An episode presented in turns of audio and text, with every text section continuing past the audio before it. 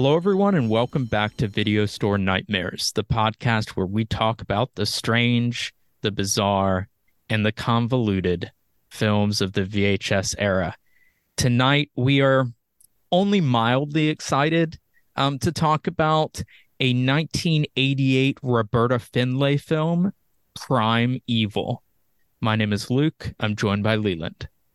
Listeners, regrettably, you can find 1987's Prime Evil on YouTube for free, but even that is too high a price to pay. So, this is our second Roberta Findlay film. Um, she was like co director, producer, voiceover talent for Janie. And then this is one of a string of horror movies that she made in the mid to late 80s. Um, and of the ones I've seen, it is undisputably the worst. I'm going to ask you the first question. Bef- before before we decide to do this episode, had you seen this film? no. Oh. This is a first first time watch for me. First time watch for both of us. How unfortunate. Yeah. I I picked it because of Roberta Findlay's like catalog, right, of horror movies. First she made The Oracle, which is not a good movie, but it's from 1985. It feels like it's from 1985. It's kind of cheesy and fun. Then she made Tenement, which is a gritty New York gang violence film that I don't love it, but I think it's well done. Like I, it, it's you know, it's a group of people trapped in a tenement apartment, and these people are gradually forcing them higher and higher into the building. Um, and so it's got kind of this cool tense setup, and it feels very authentic. And that's what I was hoping, you know, this movie would be like. Um, he made Lurkers, which is, or she made Lurkers, which is pretty bad. And Blood Sisters, I don't remember how that is. Um, I've seen it a long time ago. But anyway, my expectation was not for Prime Evil to be quite the piece of trash that it is. I do think it gets the grimy part right.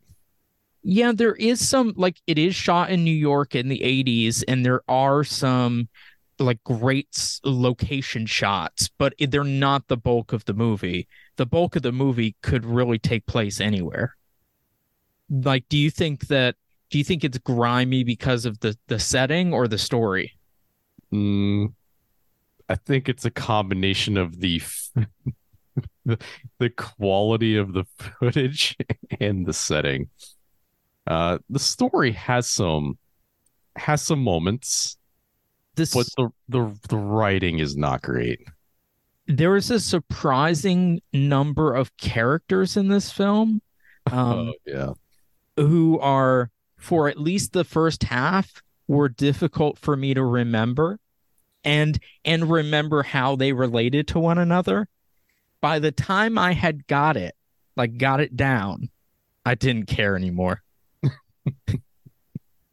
So it's it's impossible to get attached i mean maybe this is just me but i found it impossible to get attached to any character in the movie.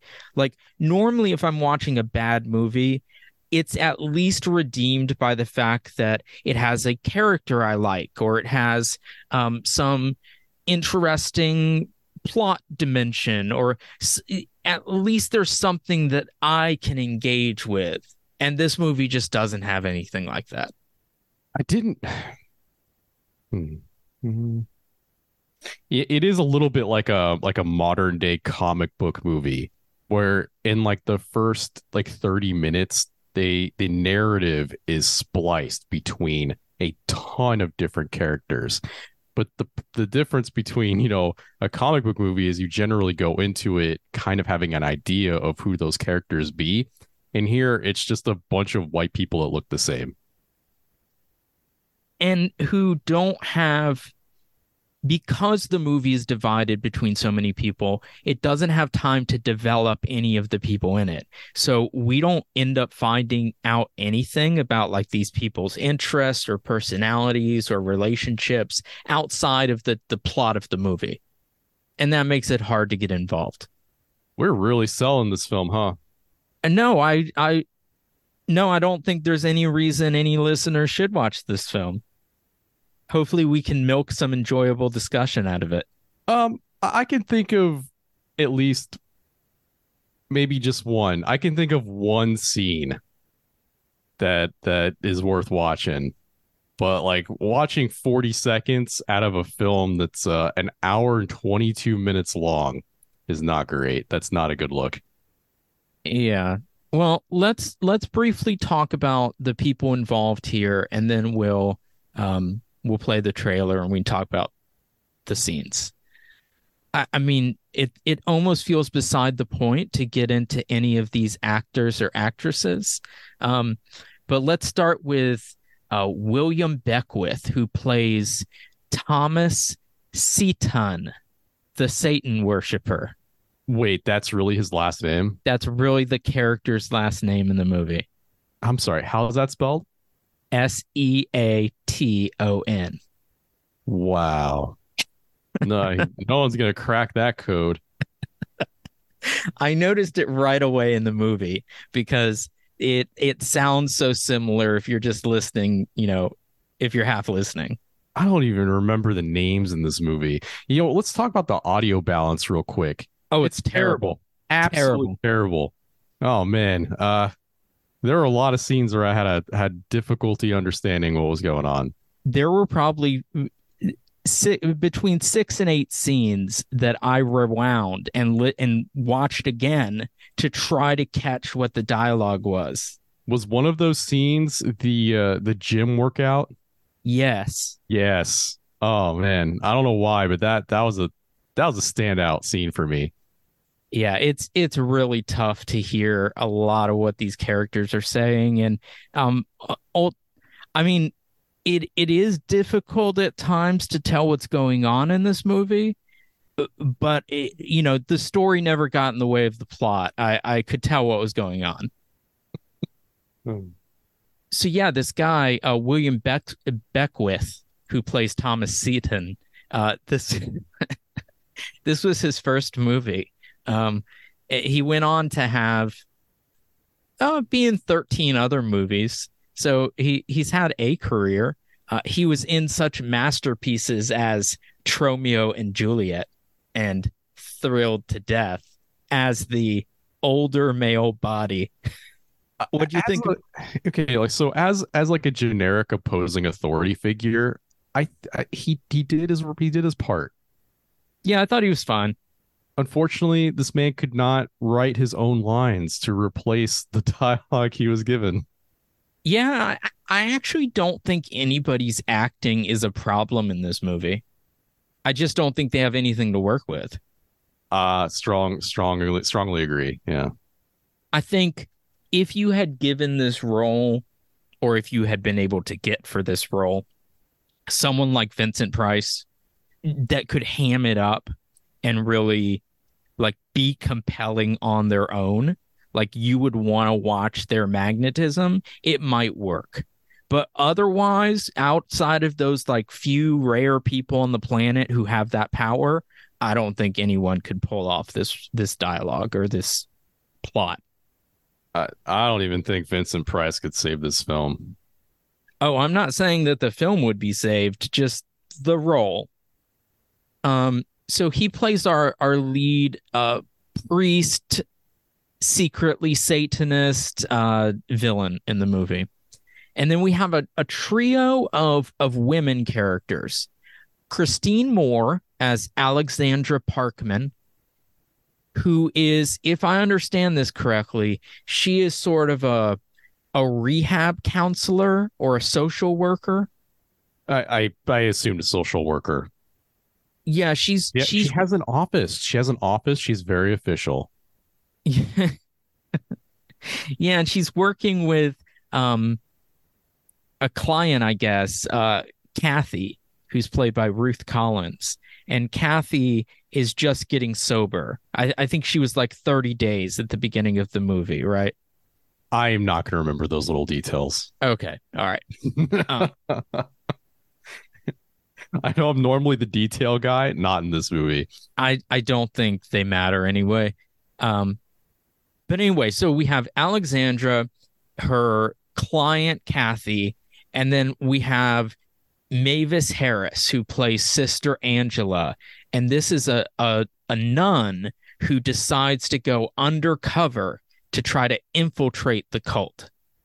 So, did you care about any of these characters more than the others? Like, was there any storyline that you wished the movie had followed? I'm considering if the film could have been stronger if it focused on just one character. I think it would have been. You know, it, it would have been a stronger film because it would have been a shorter film. I mean, I think I think the I know I'm getting into review territory already. Oh, we're we're gonna review territory this entire episode. The the reason I think you can't get attached to any of the characters and I think that's the major reason the movie doesn't work. Um, and the reason that none of them are memorable and they all blend together is because you don't get to spend sufficient time with any of them. It's not a significantly long movie. It's an hour and 27 minutes. So, hour and a half. Not a significantly long movie, but it feels longer because there's like four miniature movies packed in here. And when you're you're com- when you're uh, condensing movies down to that brief a time, it's impossible to care about what's happening. That's just that's how I felt anyway. I I have not looked it up, but I'm willing to put money on whoever wrote this script normally wrote novels. So it was written by two people, Ed Kelleher, who wrote some other trashy horror movies, including Invasion of the Blood Farmers, which, if you've seen it, is borderline unwatchable. Um, but he did write a novel, The School, uh, which became a movie, Voodoo Dolls. And um, he wrote the novel Madonna, A Case of Blood Ambition. But the other writer is Harriette Vidal, who also co-wrote those other things for the most part. Wow, so they were they were a writing duo. Apparently, yeah, they both uh, they both worked on Voodoo Dolls and Madonna, as well as the Roberta Findlay films Prime Evil and Lurkers. So, so the way this film progresses, it feels like someone is writing a novel that uses different chapters for different characters. You know, along along the popular lines of you know um, Game of Thrones and Wheel of Time and all that stuff. Except it's um, it's you can't really do that for a film that's only an hour and so. That's exactly my point. Yeah, yeah, you're spot on with the novel characterization. I hadn't thought about it that way, but that's that's definitely right. All right, let's play the trailer, and then we'll talk more about this convoluted story. Do we have to? Since the mid 1300s, a time when the Black Plague decimated more than half of Europe, there has been great turmoil within the church. Lucifer sees this opportunity and chose a leader to recruit a great following and administer his prime evil throughout the world. And now he wants you. And I think your phony priest has something to do with it. Oh, come on, and that's Bill, not, not all. this again. That's not all. I think your grandfather's involved. Why does he look so young, Alex? Listen, I think her life is in danger. Never forget, Alexandra, that I love you. I love you too, Thomas. Do you know who she is?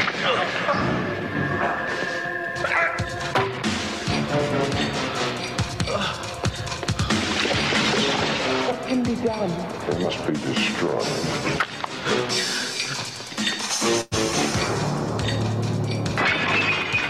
She was obviously drinking and choked on her own vomit.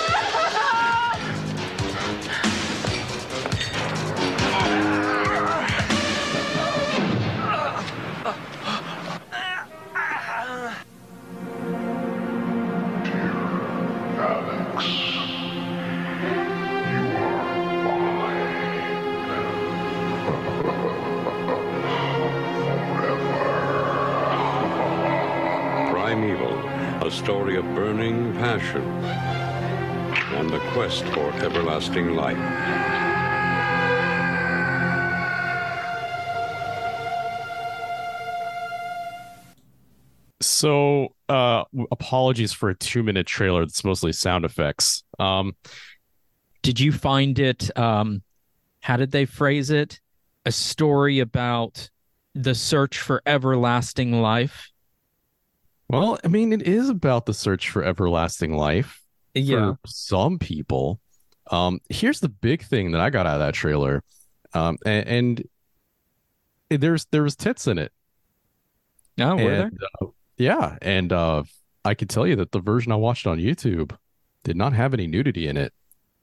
the The one on YouTube is an hour and twenty something, like twenty two minutes, and you just earlier on I I'm assuming you read it off IMDb got the runtime of like an hour and twenty seven minutes. Am I missing like five minutes of like raw satanic cult sex? Uh, perhaps. I mean, if you missed it, I missed it too because I w- I watched one on YouTube. Hmm. Man, we sat through all that and we didn't even get we didn't even get the nudity, the gratuitous nudity. Hmm. Oh well. This movie starts with a, a a flashback to the Middle Ages and tells us that the Black Death has destroyed half of Europe and that the fallen angel Lucifer seized this opportunity and chose a leader who would like summon other followers around him or something. I don't know. It's a silly voiceover. Did did you notice that there's a voiceover and then it n- really never comes back? Was there a voiceover? Yeah, in the very beginning. Dude, I thought that was just some monk talking in the fucking corner to candles. anyway, so I just thought it was weird that there was uh like I kind of liked the voiceover to be honest, and I usually hate them, but I thought the mov- movie could have used more of that. To, ex- to to explain the very convoluted plot. You know, that might actually be helpful. Yeah. That might have been helpful. It at least could have helped me learn their names. Well, you'd see like a the camera pan over to like a city shot, and then like this some monk in a in a cathedral from like centuries earlier describes what's happening in like Christine's apartment, just to set the stage. Yeah, or like when when we first uh meet Kathy, it could say something like Kathy is with her boyfriend. They're visiting the shelter where she's 1 month sober. Let's listen in. you know, Oh, let's listen in. and- yeah, like a wildlife documentary, you know? Oh no. That could work for this movie. Uh, there's a lot that could have worked for this movie, but I think that's because at this point you're just throwing anything at the wall. You, you're trying anything to save this patient. Well, basically, what happens in this flashback is that the priest, who ends up being, uh, what's his name, who we already talked about, um, S- Sutan, uh, whatever the fuck it is. Father Thomas Seaton. Yeah, Sutan. So, um, so yeah, so Reverend Seaton decides to have a, a rebellion among the the monks or the priests to turn to Satan, and those who won't follow him, he uses a sword and beheads. It's not easy to see what's going on. It's like super dark, but otherwise, I thought this was a cool way to set up the movie. I was I was pretty hyped for what was going to happen. this was kind of the canary in the coal mine for me. The scene ends very abruptly as uh, some monk t- tumbles down the stairs, and the movie cuts to present day in the middle of him tumbling. Like it doesn't even finish. as soon as that happened, I went, "Oh no!" there are lots of sloppy editing things like that in this movie just weird choices that that are jarring did um i don't remember if it's before or after that scene but do you remember uh sort of the pulsing satan puppet that we see over the credits the satanic Muppet. Yeah. yeah. It has the same Kermit the Frog arms on the sticks. It waves around. I will have your soul. yeah, it's really silly. What I, I know we're getting ahead of ourselves, but what did you think of the Satan in this movie compared to the Satan in Asylum of Satan? Uh, I I hate to say this, but I think um I think this movie probably had a better Satan if you just ignore the arms. What about this one compared to uh the Demon Lover? That's that wasn't Satan. That was just some run of the mill devil. Oh, I see. But Mhm. you know, still comparatively. comparatively. Uh well, okay, so um I'm pretty sure the prime evil Satan here is what, like two feet tall? Something like that. And and they're just aiming the camera up. So Yeah. I guess there's a little bit of compensation there. okay. Man's using that setting on the iPhone that like makes the bananas look longer. You know what I'm talking Uh-huh. about? Yeah. Yeah. Yeah. So is that a is that a, a effective thing or not? You know, I think I I think I prefer uh the the demon lover over that. I think I do too. Yeah. Good. We're on the same page. Okay, great.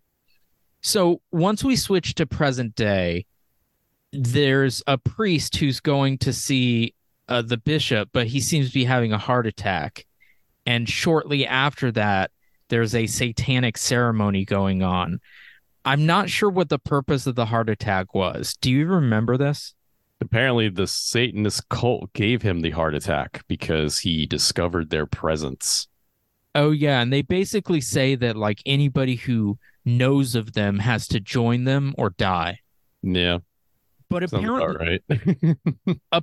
apparently this coven or whatever they call themselves, um, their shtick is that every 13 years they have to sacrifice somebody, uh, per- preferably a virgin, to Satan, and then they get to live immortal i i with immortality. this premise is okay. Yeah, it's fine. It's fine. It's all right. I mean, part of the problem for this movie is there's plenty of other satanic movies that do what this movie did better. Specifically, sacrificing people for in for like a bootleg immortality. No, but similar thing like similar movies in terms of there's a secretive satanic cult in the city and like some of the priests are in on it and someone's investigating. There's there's a lot of movies that sort of fit that template. Oh yeah, but like I'm not gonna I'm not gonna hold that against the film. There's plenty more i- in my handfuls that I can put towards this film, but but not that. I'm trying to remember what some of them are called. There there's one with um there's one with one of the Sheens. Is it called The Believers? Yeah, The Believers with Martin Sheen. This one is pretty good. Um from 1987. It's about a New York psychiatrist that finds uh, a cult that believes in child sacrifice. Very similar to this movie, but better. Anyway, Yeah, I, have, I haven't seen that one, but I will probably try to watch that one. it's not it's not good like oh i'd want to talk about it on the podcast good Oh, it okay. it's good like it's it's similar to those um i don't know if you're gonna know what i'm talking about but like made for tv horror movies of that period that like aren't real gory or anything but they follow an investigation that's going on Hey, following an investigation is fine as long as it's written well. The problem is it's really hard to write a good investigation in a envir a in like a, a media environment of which there are tons of films and plots involving investigations. Well, if I remember correctly, the uh the Believers is based on a novel and it has that same sort of intricacy to it. And I think some of it gets sort of lost in translation. So there's some things that are confusing, but I don't know. Watch it and tell me what if if it holds up and then I'll I'll watch it. Anyway, but yo, are we really doing a scene by scene of this film? No, I'm just setting the groundwork for like what's gonna happen going forward. Okay. So basically, in the pres, it, it's you know what's weird about this movie? Okay, And like every everything is kind of like off kilter. but the first thing that really like confused me is we have a scene in like the Middle Ages, and then it jumps to New England and it says the present. But then it jumps another 13 years without telling us anything. So it obviously wasn't the present before. Um, I'm all about like faking, like I know what I'm talking about sometimes, but there's a second time jump. Yes. What? If When? All right, if I understand it correctly, we see a Oh, oh my god! You mean you, there's a time jump after the first? Oh, you are right. That would Yeah. that would make sense. Does it Yeah, tell be- us that? No, it doesn't. That's why I'm saying it's confusing. But it's clear that that's what happened because at the beginning we see the cult sacrificing somebody, and then they're like, "Oh, well, it's been 13 years. We need a new sacrifice." Do you think that? Uh, hmm. Okay, so I just want to make sure. Every 13 years, there's like a mass sacrifice, or does every cultist get their own sacrifice every 13 years? And sometimes they like double, triple up. I think as a group they just have to sacrifice one virgin. in order to give all of them extra life. Yes. For some reason, I thought it was like on an individual basis. Like if you wanted the life, you had to bring the meat. I think what it was is that each time a different person was responsible for like getting the sacrifice. Oh God. I'm having group project flashbacks from college. Can you imagine like you have the one asshole cultist who slacks off and doesn't bring their their sacrifice on the day of the the, the presentation? I mean, I guess you become the scrounge the sacrifice. night yo and then everyone else has to scrounge the night before to to pull up a a worthy sacrifice or you person- become you become the sacrifice. hmm no we can't do that because i remember uh father not satan saying that satan that, that lucifer hates losing any of his children Yeah. His family cannot lose any followers Okay. which is really strange to me. I just feel like in this kind of a cult, it would be reckless abandonment. We to to there would be no reservations to cutting out the weak parts of the group in something like this. well, it's it's not clear if it has to be a virgin or if it's just ideally a virgin for some reason. They- I am positive it doesn't have to be a virgin. but they do talk about it being a positive that she's a virgin a few times and the grandfather says that he helped raise her to remain a virgin Okay, but let's let's go a little further because there's more than one person who is s- scheduled to be sacrificed. I'm not sure about that she's brought in with like there's two other people who have been kidnapped with her right but i don't think they're to be sacrificed i think they're to be indoctrinated as new members But I think she's- all the sacrifice to jump ahead to the end of the film, they're all dressed the same.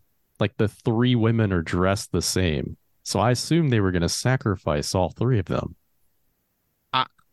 I was unsure as I was watching it, but ultimately, ultimately, I decided that no, they weren't going to be sacrifices and that they just needed this one virgin sacrifice.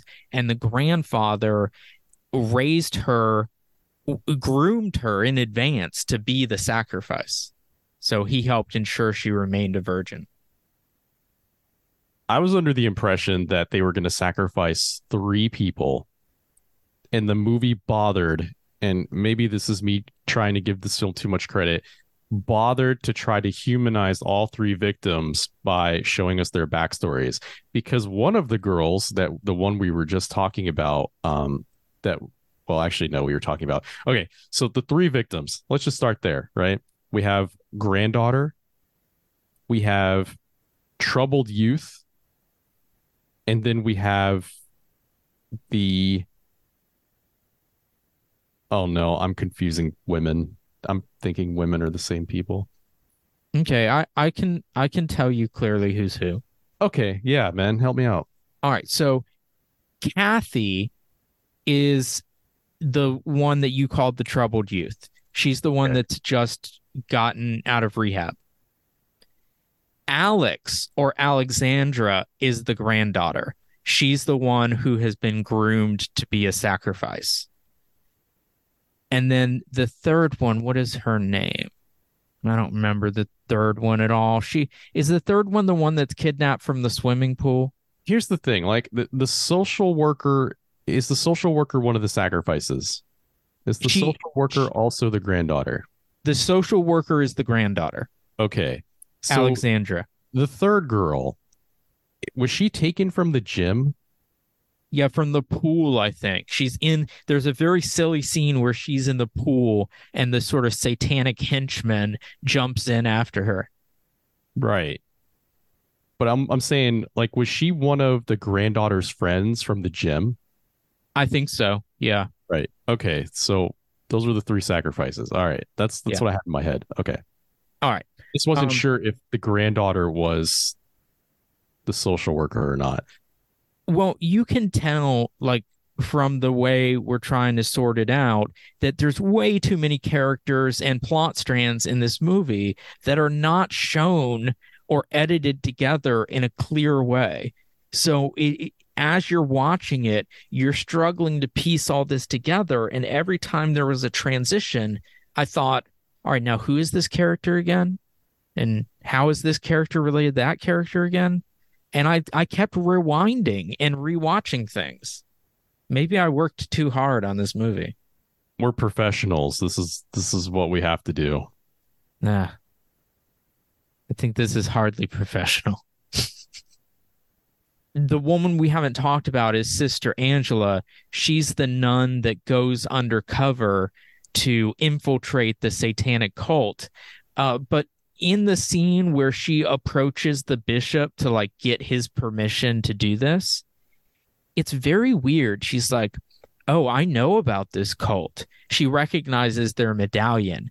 She says that she lived as Egypt at in Egypt as a child, and that she was there that her family or her she was devoted to those people. And um, one night she was taken to this hall and chained to a cross, and her father came and rescued her at the last minute. So, does all that mean that the origin of this cult is Egypt? Yeah. Which doesn't really make sense considering the film started in uh you know black plague infected Europe.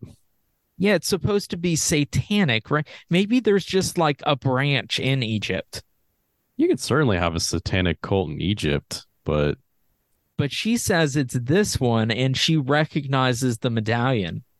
I just had a thought and it's have has there ever been a movie that's addressed like a satanic cult in like in a primarily Islamic in society?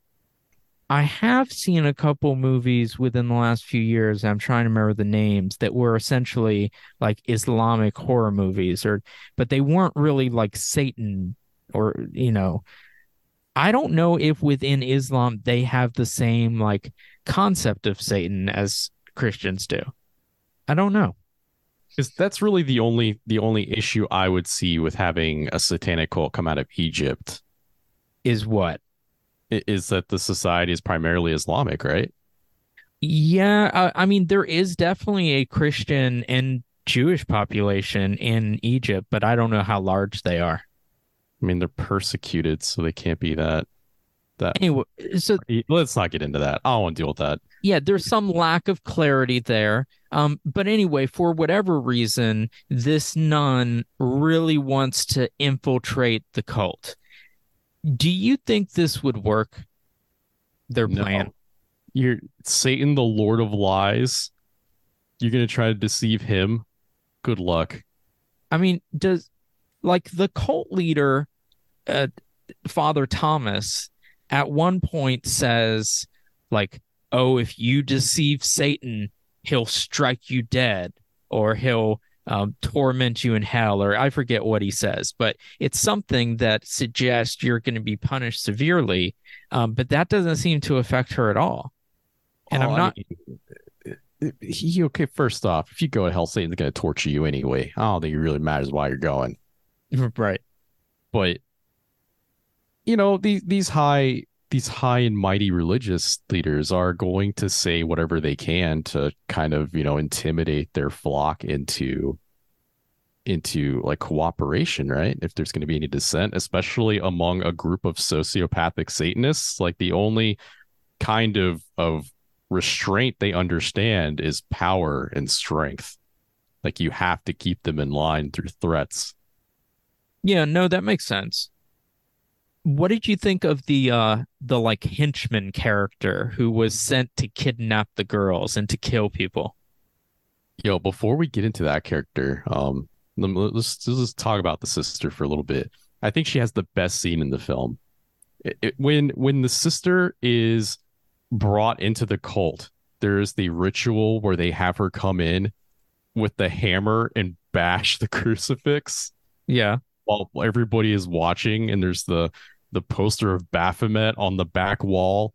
Um, I, I think that is probably the best scene in the movie. I mean, it's definitely the most iconic, and there are.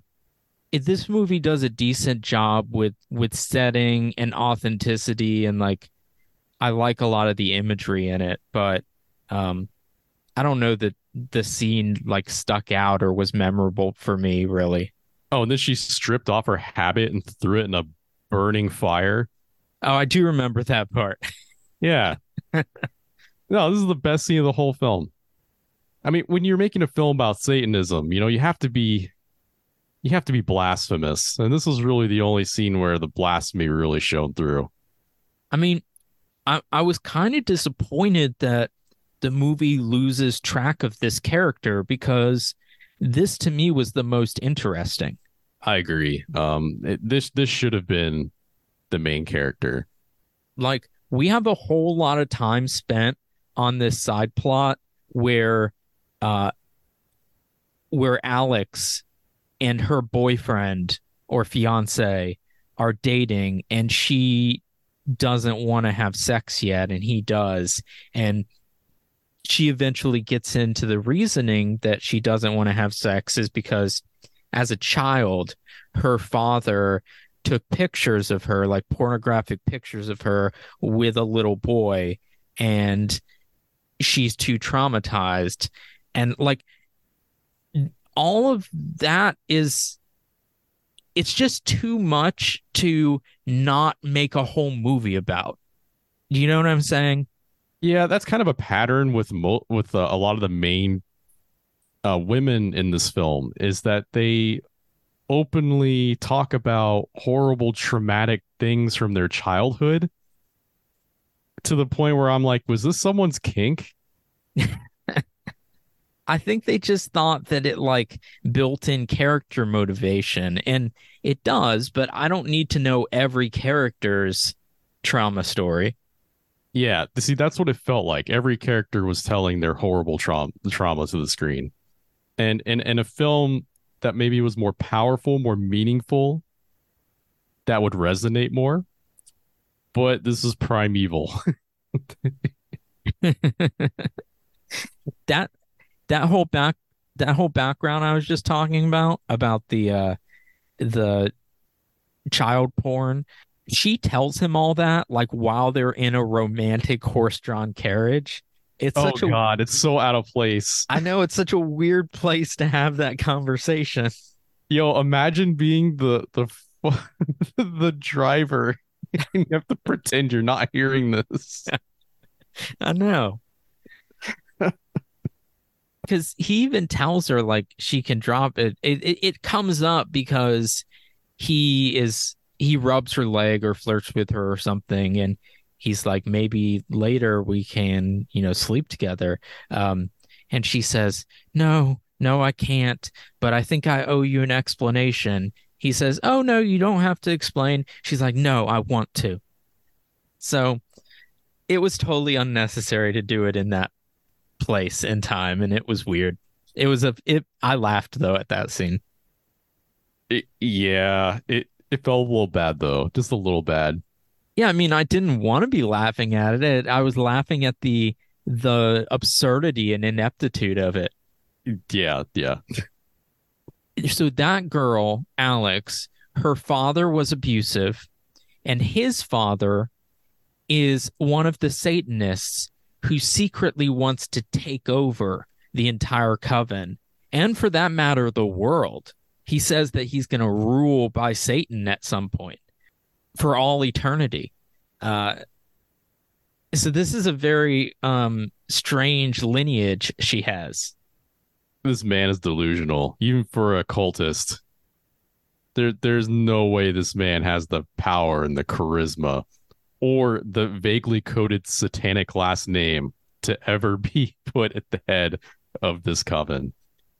Oh, I'm not even talking about uh, Thomas Seaton. I'm talking about the um the grandfather. That's what I'm saying. Like he doesn't have the satanic coded last name to take the head. Oh, I understand now. Yeah, yeah. I got you. No, I have no idea why he thinks that he he just he doesn't he's not the leadership type. But also like how old is this man supposed to be? Well, according to the granddaughter's boyfriend, he looks extremely young for a grandfather, but he looks like a grandfather. Yeah, I think he looks like he's probably in his 60s. Yeah, I'd say that about that. But apparently he's at least like twice that old. Um, but I'm not sure how you would get away with that. Like, I'm not sure how nobody, especially in your family, would question your unaging complexion. I mean, you could probably get around that. Uh, what you p- couldn't dodge would be the social security, uh, you know, branch of the government coming after you to make sure you're not committing fraud. Yeah, I I'm not sure how logistically it would work to be an immortal being in today's society. You'd have to like live off the grid in some national park. You'd be miserable. That's why like uh interview with the vampire had to be set like in other uh other centuries for it to make sense. Mm, No, I mean it, they do tackle the modern day near the end of the film, But they don't they don't reach like cell phone period, right? No, because th- it was the it was the fucking nineties. Cell phones weren't made s- spread out yet. True. That was a weird compa- um, But you do have Tom Cruise's character living as basically a homeless derelict for who knows how long because he was unable to integrate himself back into society as a believably living person. Because like how how do you do that? right. You know, you, you look like you're in your like 30 like 30 30 30 to 40, right? How do you like get yourself you know, well, let, us not get down that path. We're Prime Evil. Primeval's Yeah. the movie we're talking about. Yeah, so what did you what did you think about the satanic henchmen that kidnapped the girls and murdered people when necessary? All right. So you you are the herald of Satan. You have a clandestine cult at your disposal, seemingly infinite funds to purchase any large imposing cathedral or old building to establish as your headquarters. And you're telling me the only muscle that you can afford to send out is your fucking maintenance man? Yeah, all this is very low low budget, very low profile maybe. maybe this is like a, a a sign of how modern corporations spend their money right? Like they they will dump it into their their large office headquarters downtown and then they pay their employees like pitiful amounts of money to just do like basic work or like overwork and, and then they complain about the results. I, I don't i don't understand this. I realize the scope of this movie can't be like huge, but dude, this guy is supposed to be fixing like water heaters and draining like AC units. Why do they have this man jumping into pools at the YMCA snatching women? I think they could have gotten away with it if this guy was like an impressive Like if they had Arnold Schwarzenegger play this part, right? Like that that would work, but this guy he doesn't look like he's gonna like take on anybody. There's a moment where um where he can't get this guy to confess, so he just twists his neck around um with his bare hands. Uh, it doesn't look like he could do that. No, and there's a lot of other scenes of him struggling with characters that if, if you had that kind of strength would just be very trivial. Right. So he's not I think that you could get a better asset. I mean, as far as his appearances, right? You can have like some Joe Schmo guy like do dirty work. But it's just strange to me that they have this just giant tall that this tall maintenance guy that that is their muscle six foot maintenance guy Also, like, I mean, and maybe this is fair of New York in the 80s, but no nobody, no police or law enforcement have caught on to this same guy always being around the scene of all of these murders. there is a police investigation how do they how do they eventually tie uh, speaking of like the one of 50 fucking characters in this film how do these two detectives narrow it down to um you know uh, reverend Satan's operation. Because because Bill, who is Alex's boyfriend, um, has figured this all out and he calls the police and he's like, I know you don't believe me, but there's these Satanists that secretly stay at the church and they have kidnapped my girlfriend and they are going to sacrifice her tonight if you don't get involved. And then, so they don't believe him, but then he's pushed off the roof and dies. And so the detective is like, well, maybe his story has some merit after all. he's not just pushed off a building he's also stabbed in the heart with a screwdriver and somehow still manages to climb the stairs to tw- like 25 30 stories Hey, he's uh he's got the power of God on his side. does he though Uh, this this is one of those characters from the 80s where this man is definitely an over controlling pseudo abusive boyfriend and uh he's somehow he's put into the hero role just because he's able to identify that someone else is trying to victimize his girlfriend What what does he do that's abusive? He's incredibly jealous like even before the actual things he should be jealous of start happening I I agree with that, and I could say uh, like I would say he's possessive and maybe a little creepy, but I don't think he's abusive. and maybe that is jumping jumping i don't know would that sort of thing be be equated as abuse in modern day relationships I don't know. I'd have to rewatch it and like more carefully pay attention to how he behaved. I, I just know that by today's standards um he, he would be seen as uh unacceptable. I mean, basically, his what's going on in the movie is that every time his girlfriend Alex is around the Satanist, uh, Father Thomas Seaton, um, i'm just gonna keep saying it with a different vowel. every time they're together, they um like get very close. They seem very intimate, and he perceives, Bill perceives that there's something, some flirtation going on between them, and he's like, "What's up with this? This guy isn't acting like a priest. Like, you need to stay away with from him because he's trying to make a move on you." And she's like, "No, it's not sexual. He's, you know, he's just my priest." So that's the dynamic we're talking about. Meanwhile he is hypnotizing her and totally making out with her behind his back Yes, he he has the remarkable ability to hypnotize these women merely by looking into their eyes. yeah this is a hypnotism film by the way Yeah, it, it it's so subtle that you could miss it. I expected the the hypnotism to play a much bigger role. Hmm. This movie just takes for granted that of course a satanist would be able to control people with his eyes. why do you even need to go through all the trouble of acquiring sacrifices by grooming and kidnapping plots when you can just look at someone in the street and just lead them into your temple? Yeah, I really don't understand that. That all of this is is shockingly elaborate.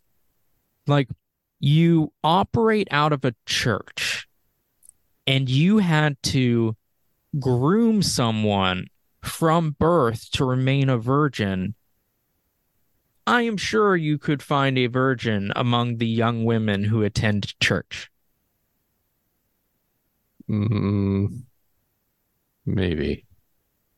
I don't know. I think that I think that the whole grooming thing is a little far fetched.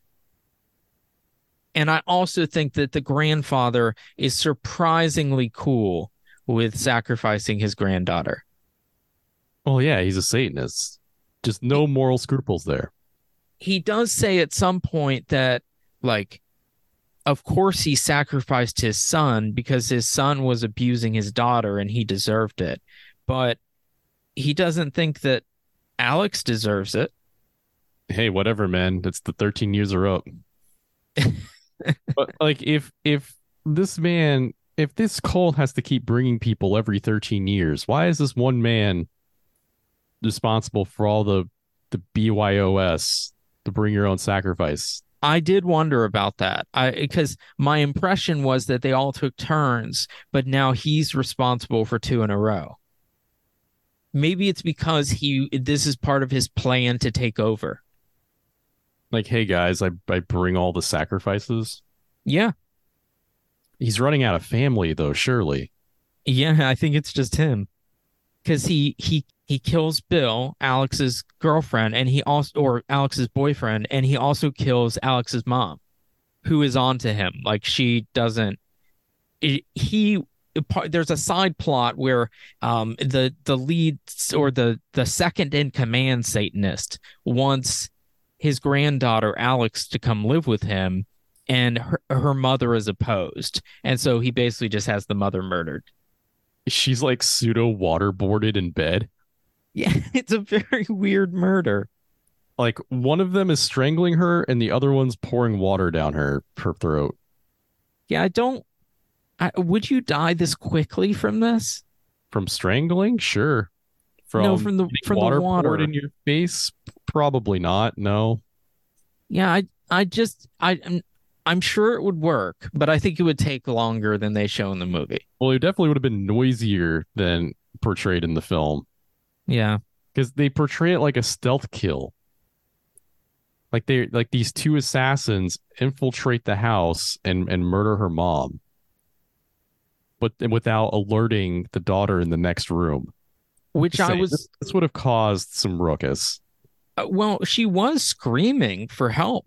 So I was confused that the daughter could not hear. Like, you know, there's a similar scene in Nightmare on Elm Street where Johnny Depp can't hear her, but he's wearing like these huge headphones, like those big space helmet style um, headphones. Here, she's just talking on the phone. She should be able to hear. I think she secretly wants her mom to die. Uh, that's that's that's reaching. Maybe it's subconscious. No, she she seems pretty upset. I, I'm sure she was. So what happened with the sister infiltrating the cult? How does her story end? Well, she's the one who stabs um she stabs somebody in that final scene. I can't remember who. That's her entire buildup? Yeah, she's the one that I think she is supposed to sacrifice um Alex, but instead she stabs someone else. I could be remembering that totally wrong though. Maybe you should just watch it. Yeah, I have the I have the I have it playing in the background. So all the cultists are fucking all the sacrifices on the table. That was the least interesting orgy scene I've ever seen in a movie, by the way. I am positive that we watched um, an edited version of this film. Oh yeah, good call. Because now that I think about it, that scene was awkward. Like it was strangely edited. I think it's the maintenance man who gets stabbed first. But she stabs him, right? And then she stabs, I believe, the grandfather who's going to be uh, performing the sacrifice. mm-hmm. Yep. And then that's when, uh, be- because the ritual is disrupted, all the cultists start to show their true age. They start like withering into like their 150 year old selves. And um, I'm assuming most of them are just dead. I thought this scene was actually pretty cool. Yeah. I mean, it better be. We sat through hour and freaking 18 minutes for this stuff. Yeah, it's pretty well done though. Um, just takes way too long to get here. somehow Father Thomas escapes fine though. Yeah. He just fucking leaves. He literally just walks out. Yeah, even though on his way the police finally show up and they try to shoot him several times and it does nothing. Oh, that's like before the sacrifice. Yeah, well, it- there the sacrifice is going on, and I thought at some point while it's going on, he's out in the foyer. I don't know why he was out there. I was confused by that. the two detectives are in their office l- pondering over a chalkboard with a bunch of nonsense written on it and one of them's like the the answer is here the the the murder is on this board the connection has to be there and then the other guy's like oh maybe we should just listen to that boyfriend that got fucking murdered oh, oh, oh, it's the father. All right, well, let's go to the church. So they take their comically oversized revolvers into the church where they are confronted by Father Sutton. Seaton. Seaton. and they try to shoot him, and of course he's imbued with the power of Satan, so he just shrugs that shit off. And um he attacks them, but somehow doesn't kill either detective. So once the Reverend fucks off, one of the the investigators just gets back up and and keeps pursuing the the criminals.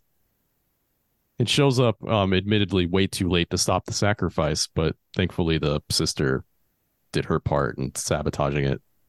Right. And in the in the very final scene, we see Father Thomas like out selecting a new church, I think. Yeah, he's with a realtor. He's like, Yeah, I will buy this giant stone cathedral property that clearly no one else owns for some reason. Like a corporation would have snatched this shit up. So do you think that he was able to survive and like didn't age or anything because he is more powerful or he cast some sort of spell or do you think he's something non-human like he's a demon? I think he's just like Satan's most devoted. So as long as he is in Satan's favor, he is basically protected. Okay. I can buy that. Yeah, sure. I mean, I'm not sure why he can't just protect more than one person. I doubt he is the only leader of a Satanist cult like this in on the planet. I imagine that Satan has little uh, like covens all over the place. Oh, like Egypt? Yeah. Yeah. Apparently. Yeah. Well, I'm sure out there there's a greater Prime Evil universe if you feel like exploring that. I'm sure there's lots of Tumblr fan fiction about it. Somehow I doubt it. yeah, man. um All right, with that, let's get to final thoughts and a rating out of 4. Uh, yeah, uh, it, I think it's no secret. We might we might not look on this film favorably.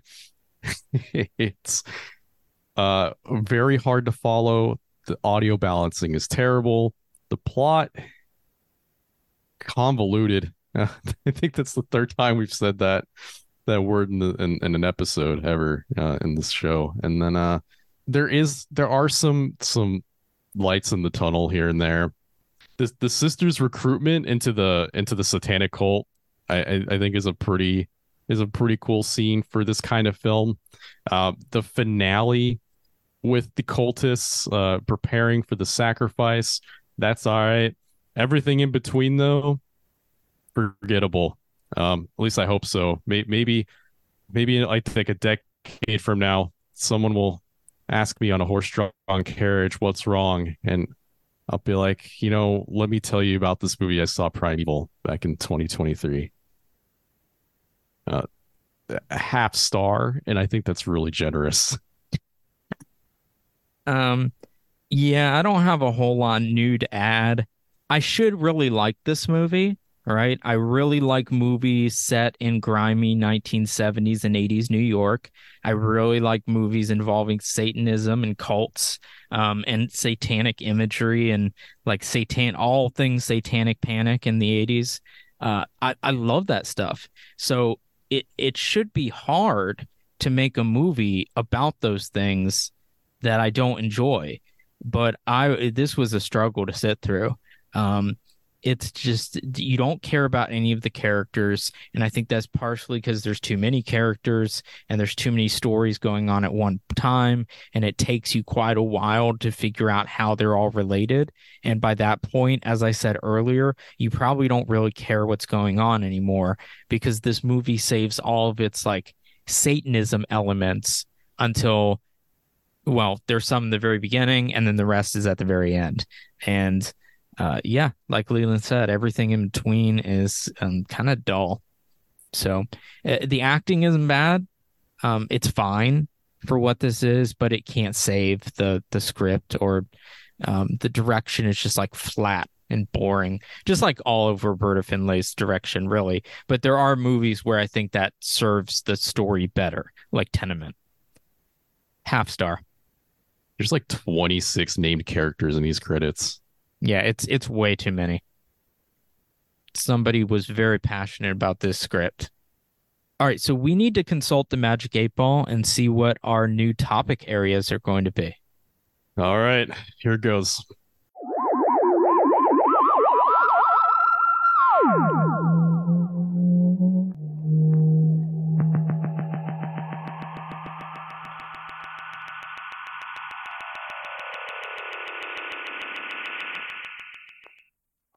Your three options are conspiracies, radiation, or the entertainment industry.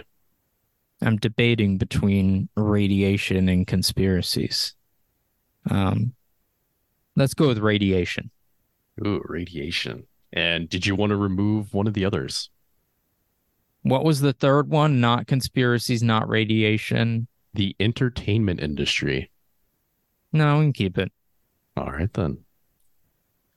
I'm looking forward to some radiation films. All right. I already have some good ideas, but actually, next week we are going to try something new.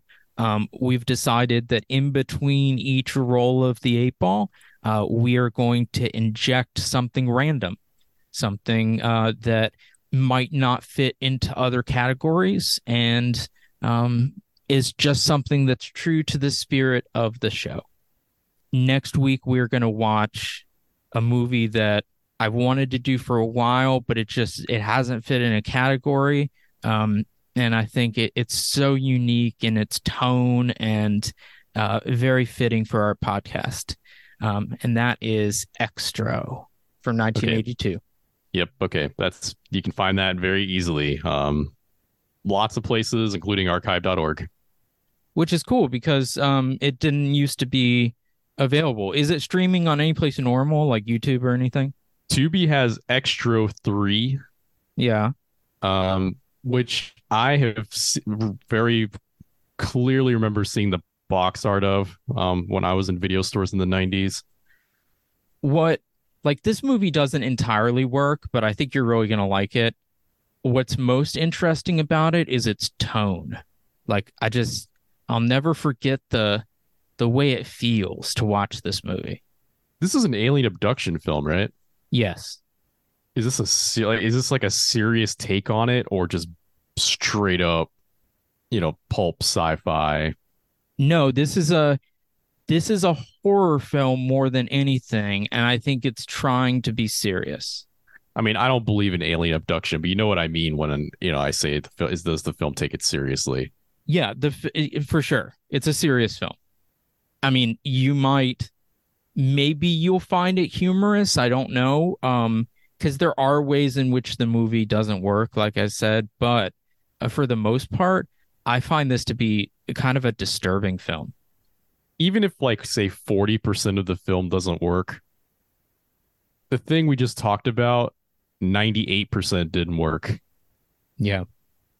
No, I think you'll really like Xtro. Um, the, there are some really cool effects in it uh, and imagery, and you never know where it's going. And the tone and the mood it establishes is very eerie and and unsettling.